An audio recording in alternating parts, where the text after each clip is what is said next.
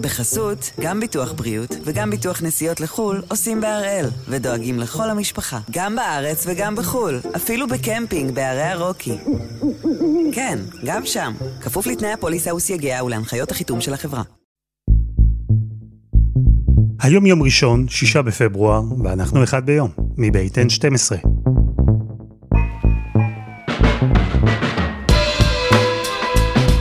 אני אלעד שמחיוף, ואנחנו כאן כדי להבין טוב יותר מה קורה סביבנו, סיפור אחד ביום, כל יום.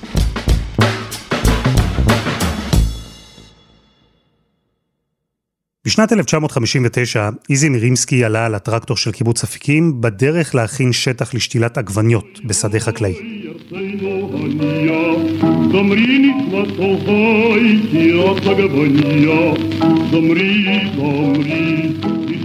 הוא התחיל לחרוש בשדה, הפך את האדמה, כשפתאום הוא ראה משהו מוזר, משהו שנראה כמו כלים עתיקים ועצמות. איזי עצר את הטרקטור והעביר את מה שמצא לשני פרופסורים מוכרים מירושלים, שאולי יבינו מה בדיוק קורה שם, בשדה העגבניות שלו. הפרופסורים שטקליס והאס ישר קלטו במה מדובר. עגבניות כבר לא יגדלו שם, כי מאז המקום, עובדיה, הפך לאתר הארכיאולוגי החשוב בישראל. אז הפעם אנחנו עם התגלית הנדירה שיצאה מאתר עובדיה ופורסמה בשבוע שעבר, העצם האנושית הישנה ביותר שהתגלתה בישראל, עצם בת מיליון וחצי שנים. והאנשים שמצאו אותה יספרו לנו איך העצם הזו יכולה אולי לפתור את אחת השאלות החשובות בחקר התפתחות האדם.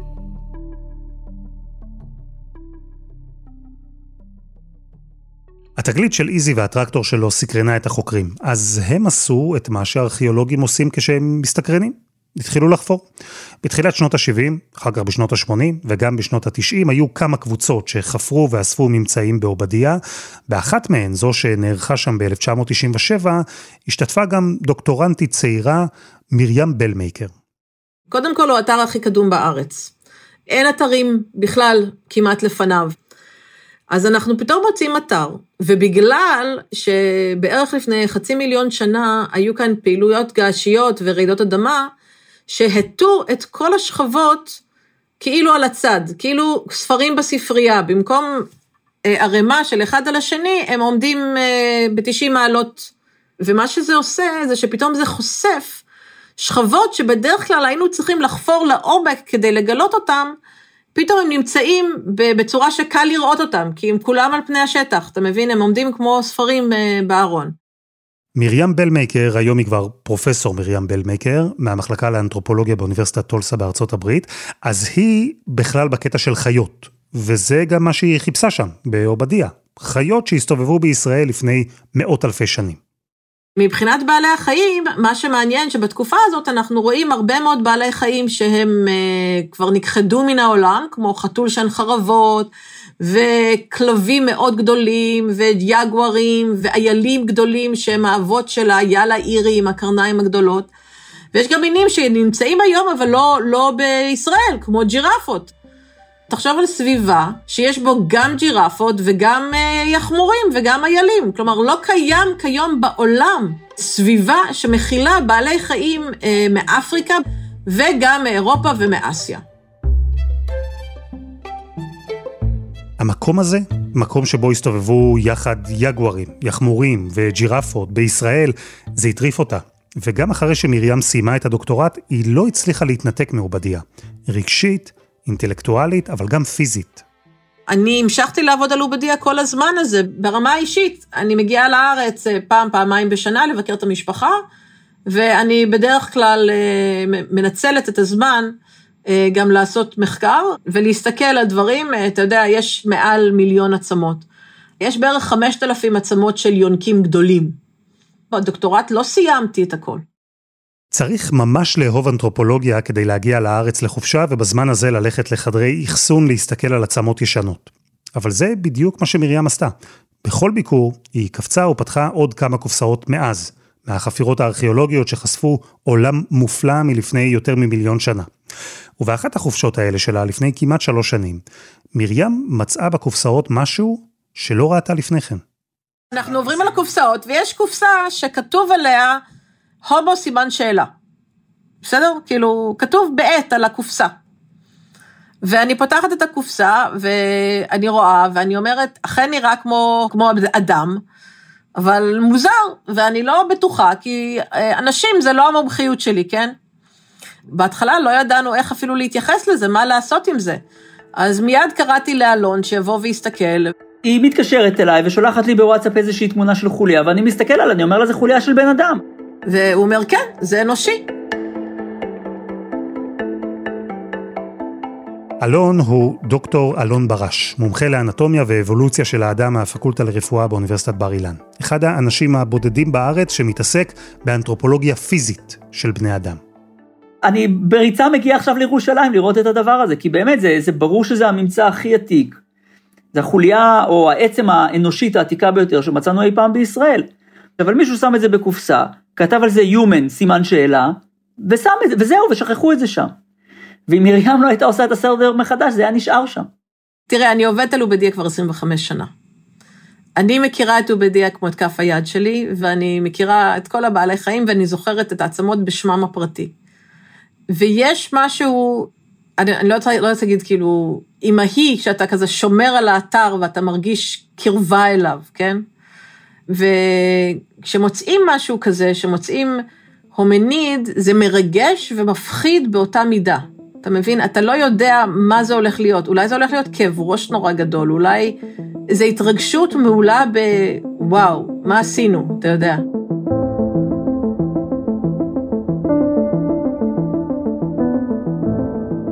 אז מה שהם עשו, הקופסה הזו משנות ה-60 שישבה באחסון עם המילה הומו, כלומר אדם וסימן שאלה לידה, העצם שמרים מצאה והעבירה לאלון, היא עצם האדם הקדומה ביותר שנמצאה בישראל. והיא לימדה אותם המון דברים מעניינים על הסיפור שלנו, בני האדם. אבל קודם, חסות אחת, וממש מיד חוזרים.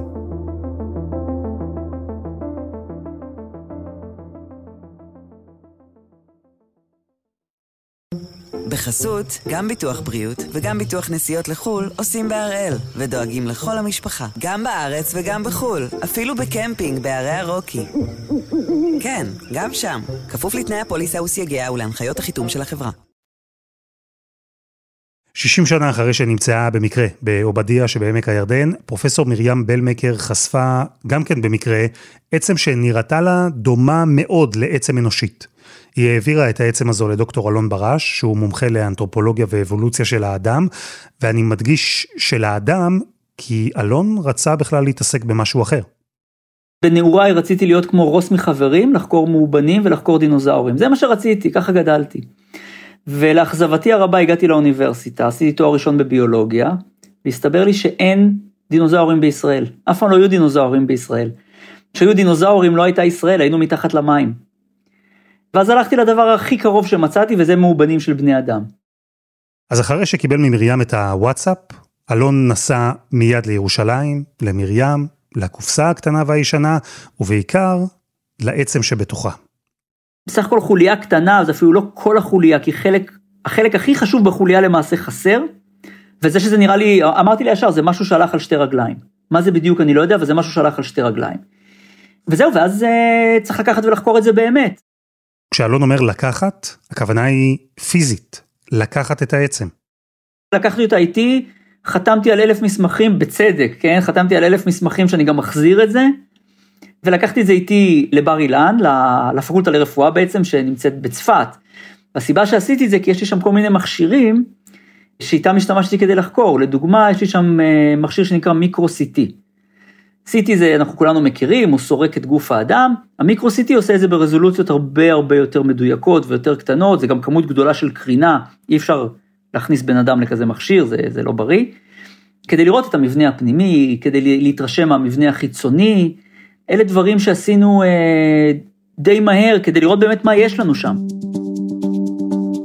בעזרת מכשירים מתקדמים, השוואות לעצמות אחרות, ספרים, מחקרים, כל מה שידוע על כל המינים שהסתובבו באזור שלנו במיליון ומשהו השנים האחרונות, אז אלון ניסה להבין בעזרת כל אלה אם באמת מדובר בעצם של בן אדם. קודם כל אתה כל הזמן מפקפק בעצמך.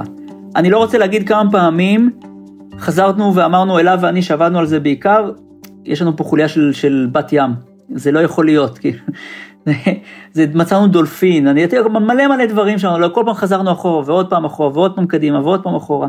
כי באמת יש כמה תכונות לחוליה הזאת שהן מאוד מאוד מיוחדות ומאוד מאוד מעניינות. ובסוף היה איזשהו רגע של, זה לא רגע של גילוי, אלא איזושהי הבנה, איזושהי הבנה, שמה שיש לנו זה אמיתי. והוא מספר לנו סיפור. והסיפור הוא סיפור בן מיליון וחצי שנה. כי העצם, זו שאלון משוכנע ששייכת לבן אדם, היא עצם בת מיליון וחצי שנה.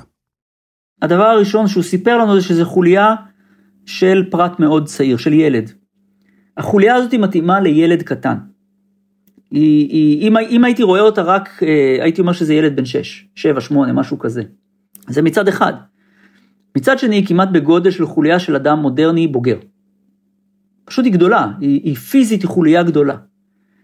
זאת אומרת, אם הייתי לוקח רק את החוליה הזאת ומנחש את הגובה של הבן אדם לפי החוליה, הוא בערך אה, מטר שבעים. אין ילד בן שש שהוא מטר שבעים, אין חיה כזאת. אה, אז יש לי פה בעיה שאני צריך להסביר אותה, זה חלק מהמחקר וחלק מהמדע. איך אתה מסביר שאתה מוצא משהו שהוא נראה לך חסר הסבר, שהוא לא הגיוני.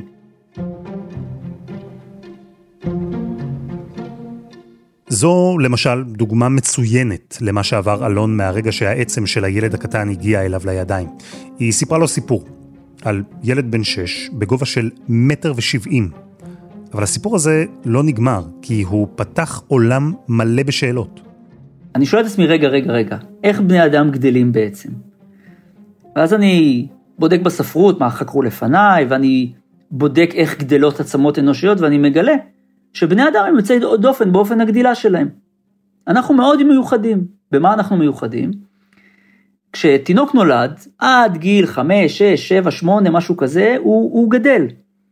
ואי שם בערך בגיל 6 אנחנו מתחילים להאט את הגדילה שלנו, לא מפסיקים אבל מאטים אותה, ואז בגיל ההתבגרות אנחנו נותנים עוד קפיצת גדילה.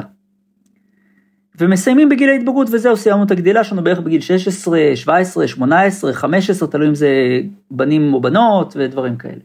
אבל בעלי חיים ממש לא גדלים ככה. אם תיקח כלב או חתול, כן? אז יש לך גור חתולים קטן, והוא הולך וגדל והולך וגדל והולך וגדל, בערך כמה חודשים אצל חתולים או, או שנה אצל כלבים, וזהו, סיים את הגדילה שלו. אין לו קפיצות גדילה, אין דבר כזה. כל מי שיש לו כלב או חתול יודע שבסוף תקופת הילדות שלהם, בערך בגיל שנה, הם מפסיקים לגדול. ככה עובד התהליך גם אצל חיות אחרות. אבל אצלנו, בני האדם, לא. אנחנו גדלים בילדות, ואחרי הפסקה גדלים שוב, בגיל ההתבגרות. וזה חריג, וזה מוזר. אנחנו לא יודעים מתי סיגרנו לעצמנו דפוס גדילה אחר. ובטח ובטח שאנחנו לא מבינים למה. והבחורצ'יק הזה, הילד שלנו מעובדיה, עדיין אין לו מאפייני גדילה אנושיים. הוא גדל לאט. זאת אומרת, הוא, הוא, זה לא נכון להגיד אולי שהוא גדל לאט, אבל הוא גדל בקצב אחיד, ואז הוא לא גדל באותה צורה שאדם מודרני גדל. למרות שבסופו של תהליך הוא מגיע לאותו גודל גוף. הילד מעובדיה מסקרן כי הוא אולי מלמד אותנו על תקופה שבה בני אדם גדלו אחרת. הוא הרי ילד בן שש בערך, וכבר, לפי העצם שלו, היה בגובה של מטר ושבעים, גובה של אדם מבוגר. אז אלון שואל את עצמו, אם הילד הזה בעצם סיים לגדול, כמו נניח חתול או כלב, כלומר, סיים את תקופת הילדות שלו וכבר הגיע לגובה הסופי, בלי עוד קפיצה בגיל ההתבגרות. זו אפשרות אחת. ויש עוד אפשרות, שהילד מעובדיה גדל כמונו, ובמקרה כזה, עם קפיצה נוספת בגיל ההתבגרות, אלון מעריך שיכול היה להגיע לגובה של שני מטר וארבעים. וזה חריג היום, ובטח חריג אז. אז יכול להיות שפה תמונה התשובה, למתי ואיך הגדילה שלנו, של בני האדם, השתנתה. אולי. ובכלל, יש הרבה תקוות בעצם הקטנה הזו, כי היא אולי תספק לנו עוד תשובות, אולי אפילו תשובה לאחת השאלות החשובות ביותר בחקר האדם. שאלה שמעסיקה מומחים כבר המון המון זמן. אנחנו יודעים שבני האדם יצאו מאפריקה. עכשיו השאלה, האם הם יצאו פעם אחת, ולמשל, רק כדוגמה, כן? האדם הקדום שהגיע אה, לאירופה, ונקרא לו כרגע הומו ארקטוס, כי זה מי שאנחנו מכירים שיצא מאפריקה, הפך להיות הנאנדרטלים, או השתנה, או ממנו יצאו הנאנדרטלים. ולעומת זאת, האדם ב... באסיה הפך להיות משהו אחר.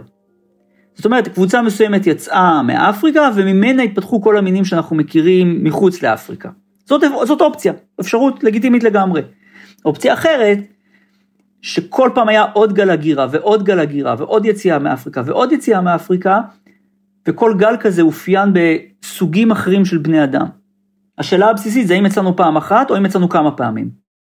במילים אחרות, השאלה היא אם אבות אבות אבות אבות אבותינו יצאו מאפריקה בנגלה אחת, כלומר, אם התפתח באפריקה סוג אחד של בן אדם, שאז עזב את היבשת והמשיך להתפתח, לעבור אבולוציה מסוג אחד לסוג הבא, כל סוג בתורו.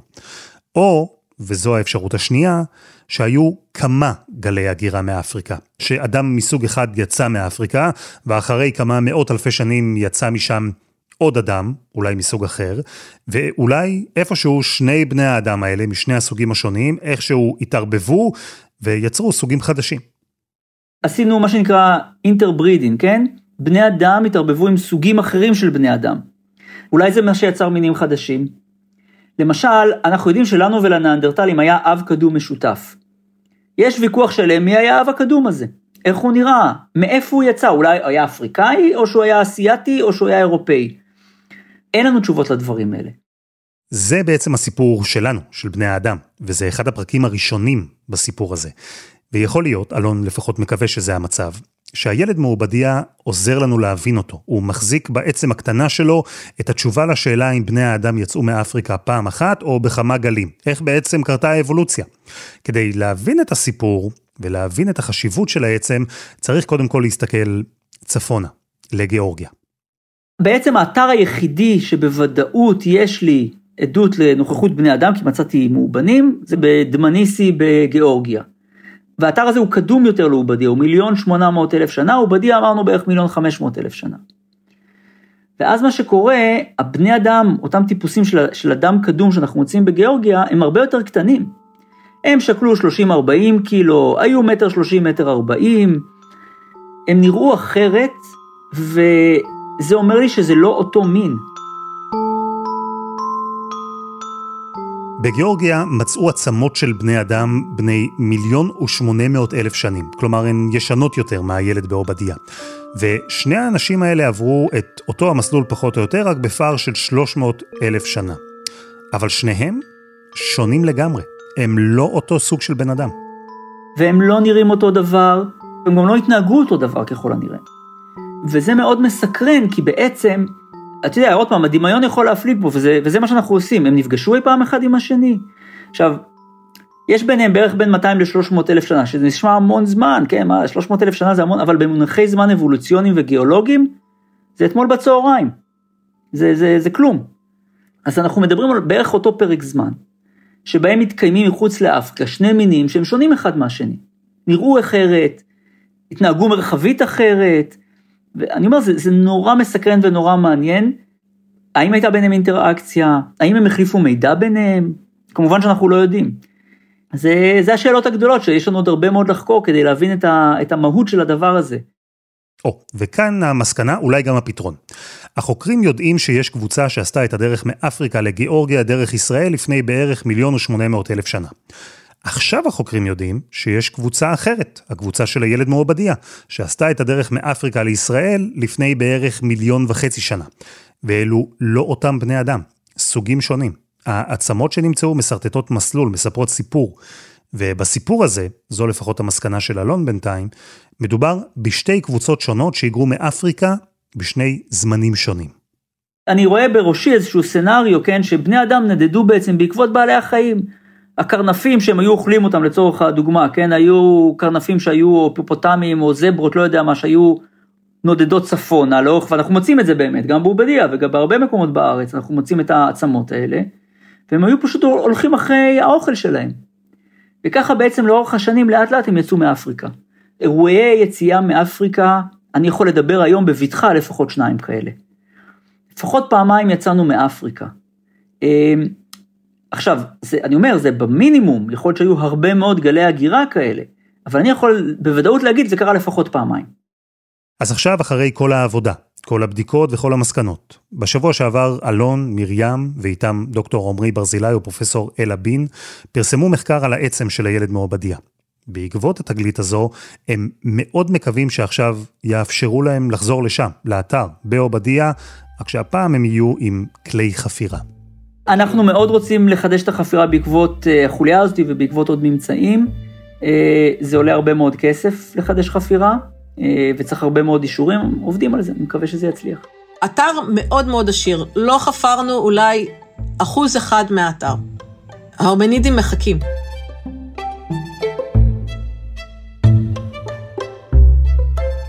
זה היה אחד ביום, של N12.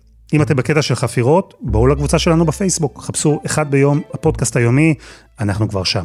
העורך שלנו הוא רום אטיק, תחקיר והפקה, עדי חצרוני, רוני ארניב ודני נודלמן. תודה גם לרון שמואלי. על הסאונד יאיר בשן, שגם יצר את מוזיקת הפתיחה שלנו, ואני אלעד שמחיוף. אנחנו נהיה כאן גם מחר.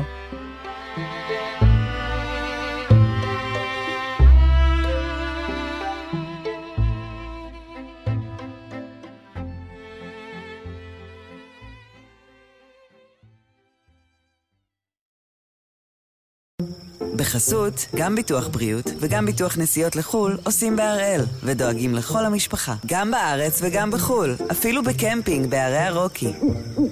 כן, גם שם, כפוף לתנאי הפוליסה וסייגיה ולהנחיות החיתום של החברה.